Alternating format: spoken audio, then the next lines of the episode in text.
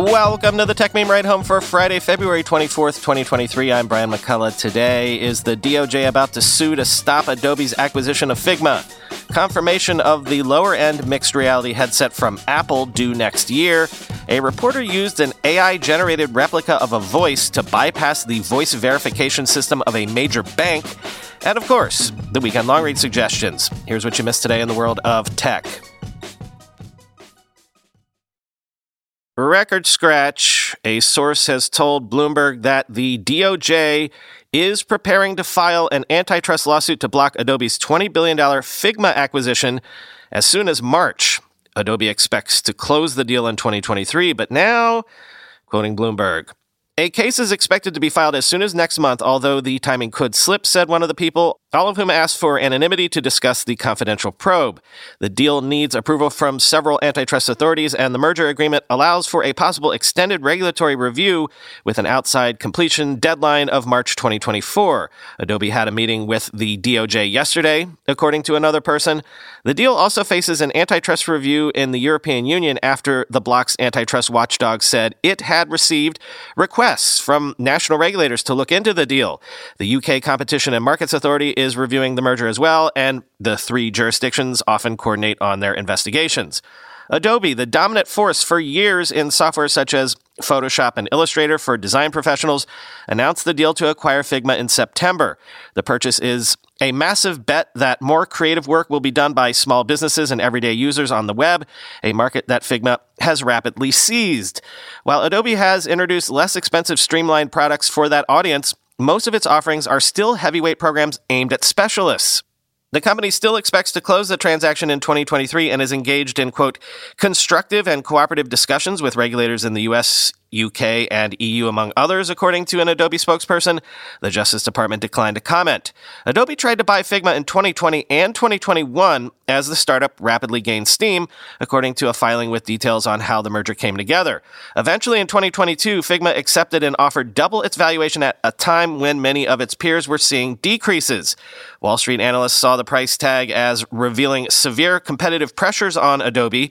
Figma unsuccessfully solicited a bid from Microsoft, too, before accepting Adobe's offer. The lawsuit represents Adobe's most serious spat with antitrust regulators since the 1990s, when it was forced to divest a program that competed with its Illustrator graphic design program as part of a merger with Aldus Corporation. It saw another Justice Department investigation in 2005 over its acquisition of Macromedia's suite of web development software, but the deal was ultimately allowed to close without a legal challenge, end quote.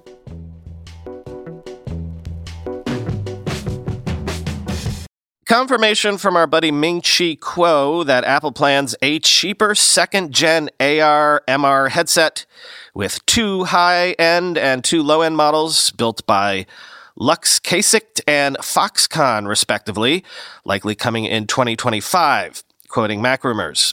That report said Apple's first headset will be extremely expensive, with industry estimates ranging from $3,000 to $5,000, while Apple's second-generation headset will have a more affordable price within the territory of a high-end Mac computer. Now it seems Apple is planning a two-tiered series of the second-generation device to appeal to a wider customer base, similar to the way it offers both standard and more premium Pro-branded iPhones each year. In his latest report, Kuo says that Pegatron is gradually withdrawing from Apple's headset business and will likely transfer its AR/MR development team and production resources to Luxshare-ICT, a joint venture between Luxshare and Pegatron, led by Luxshare-ICT in the first half of 2023. This will see Luxshare-ICT taking over the subsequent design and production of the high-end version of the second-generation headset. Such changes will lead to, quote, the subsequent acceleration of reducing the cost of the headset, which is what Apple expects, adds Kuo. Apple's plans to release a cheaper version of its AR/VR headset were first reported last month by The Information's Wayne Ma and Bloomberg's Mark Gurman. The headset would supposedly use more affordable components, such as lower-resolution lenses. According to The Information, significant work on the second-generation device started last year, and at the time, the goal was to launch the cheap headset in 2024. Bloomberg previously reported that Apple's budget mixed-reality headset could arrive in either 2024 or 2025, end quote.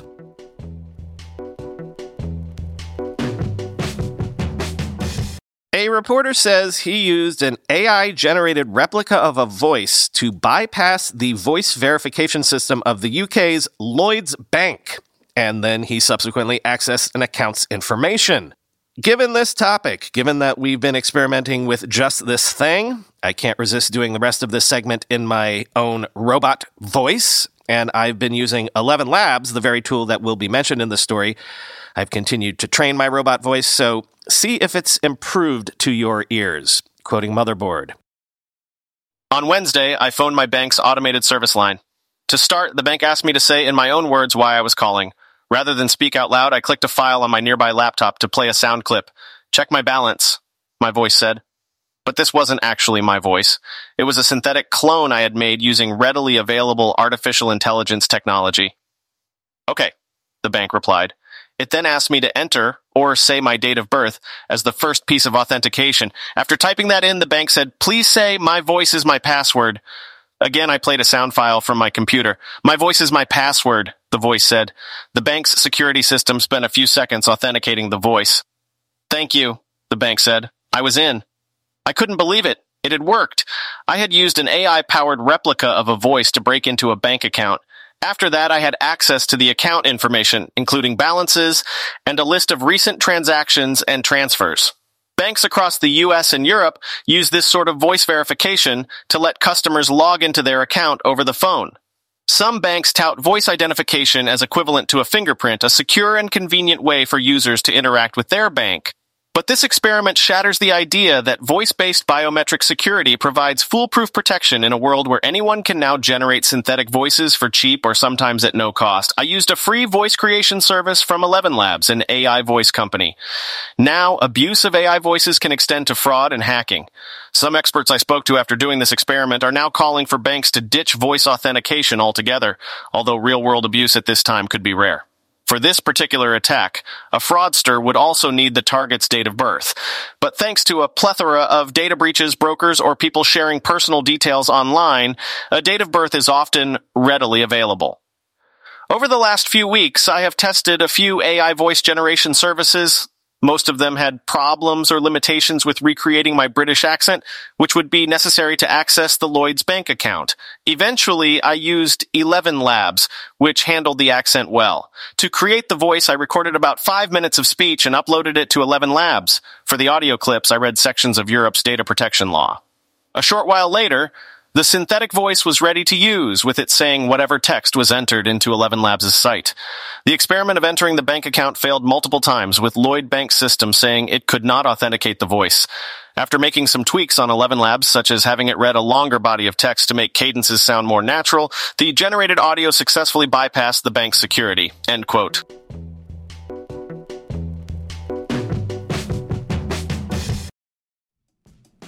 Lumen is the world's first handheld metabolic coach. It's a device that measures your metabolism through your breath.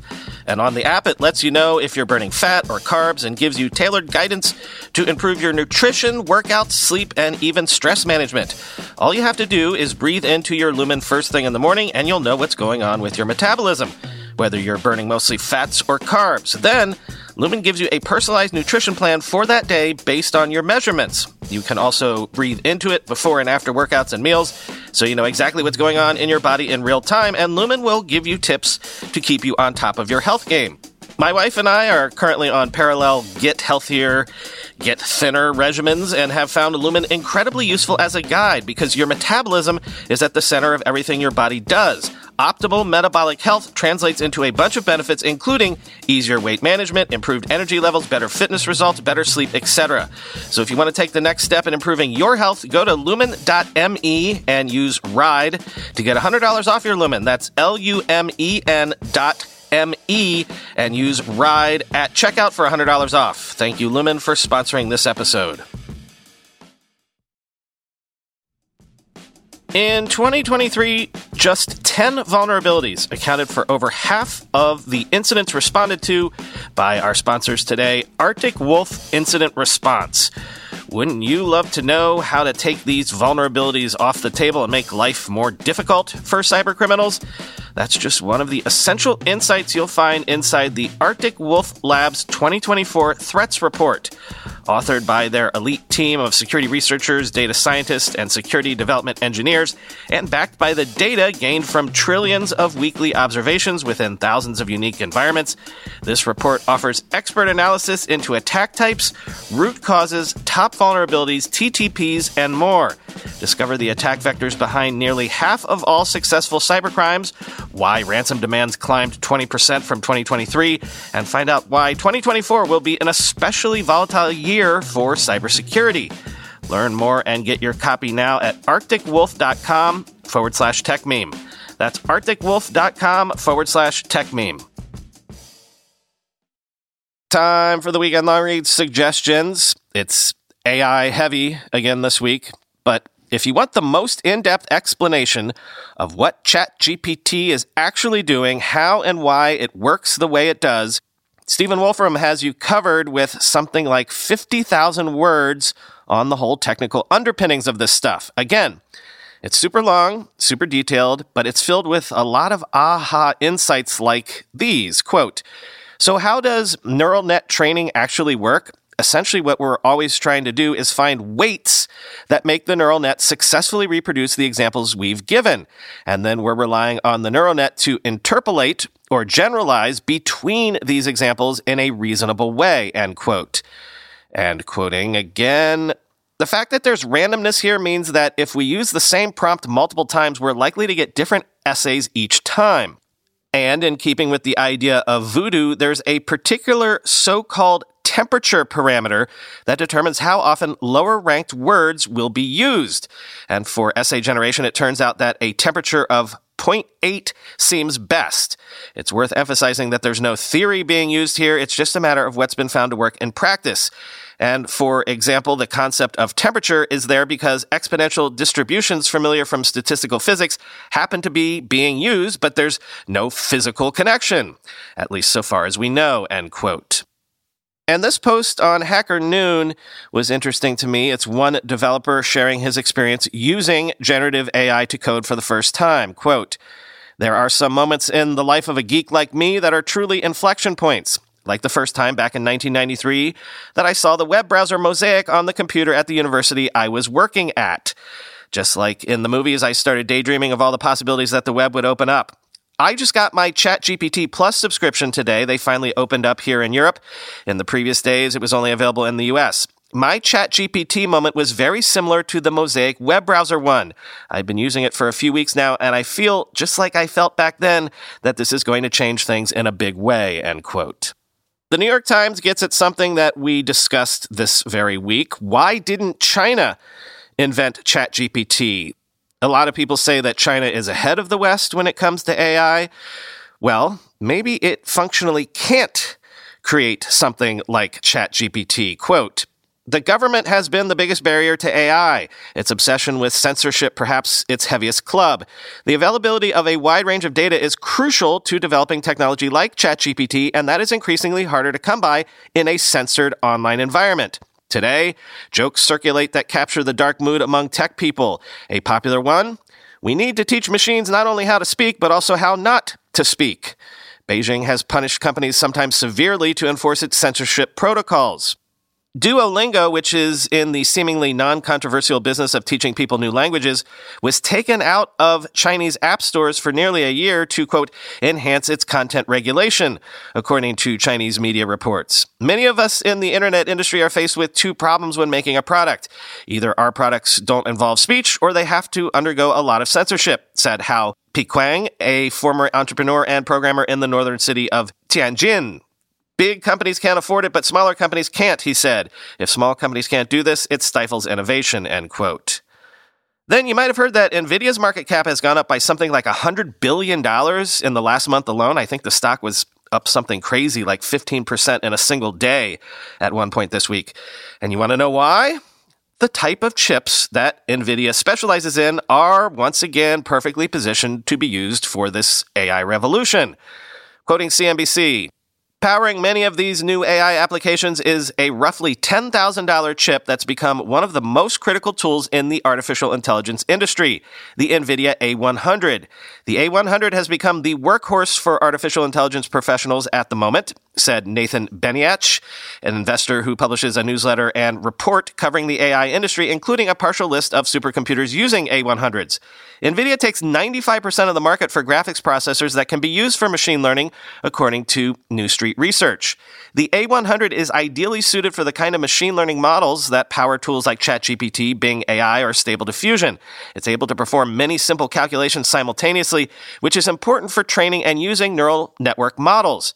The technology behind the A100 was initially used to render sophisticated 3D graphics in games. It's often called a graphics processor or GPU, but these days, NVIDIA's A100 is configured and targeted at machine learning tasks and runs in data centers, not inside glowing gaming PCs. Big companies or startups working on software like chatbots and image generators require hundreds or thousands of NVIDIA's chips and either purchase them on their own or secure access to the computers from a cloud provider. Hundreds of GPUs are required to train artificial intelligence models, like large language models. The chips need to be powerful enough to crunch terabytes of data quickly to recognize patterns. After that, GPUs like the A100 are also needed for inference or using the model to generate text, make predictions, or identify objects inside photos. This means that AI companies need access to a lot of A100s. Some entrepreneurs in the space even see the number of A100s they have access to as a sign of progress, end quote. Then in non-AI news from the Wall Street Journal, has Meta reinvented the office cubicle? Now, I'm not talking about meetings in the metaverse. I'm talking about actual cubicles for use in meet space. Quote, "It's a cubicle. That is, a noise-canceling cubicle designed using some of the same principles found in a soundproof, echo-free, and echoic chamber. The cube, which the company is beginning to roll out to offices worldwide after months of development, absorbs sound from multiple directions," says John Tinnanese, vice president of global real estate and facilities at Meta. "It's like a self-cocoon," he said, end quote.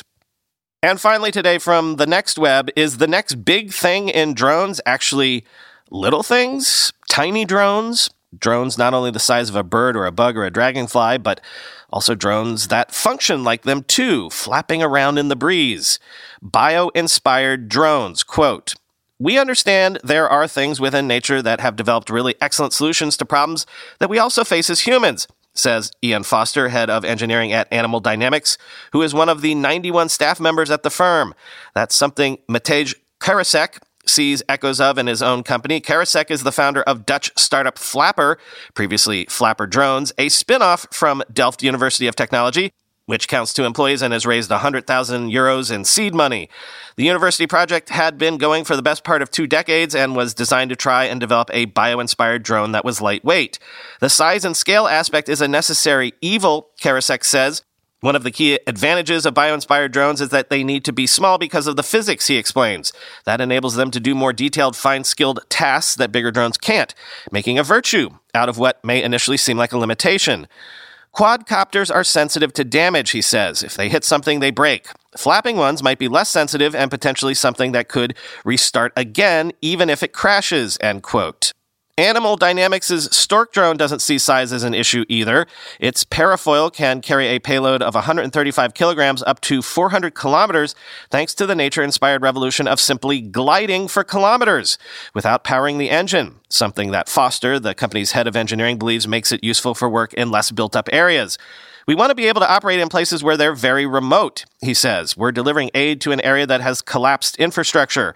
There isn't going to be an airport there," end quote. But for drone companies like Flapper, trying to find a niche in more built-up populated environments, safety is one area where it sees its range of bio-inspired drones as offering a key point of differentiation. "If you fly into something with a conventional drone, the sharp propellers could cut into things. But with soft wings, they actually bounce off objects," Karasek says, end quote.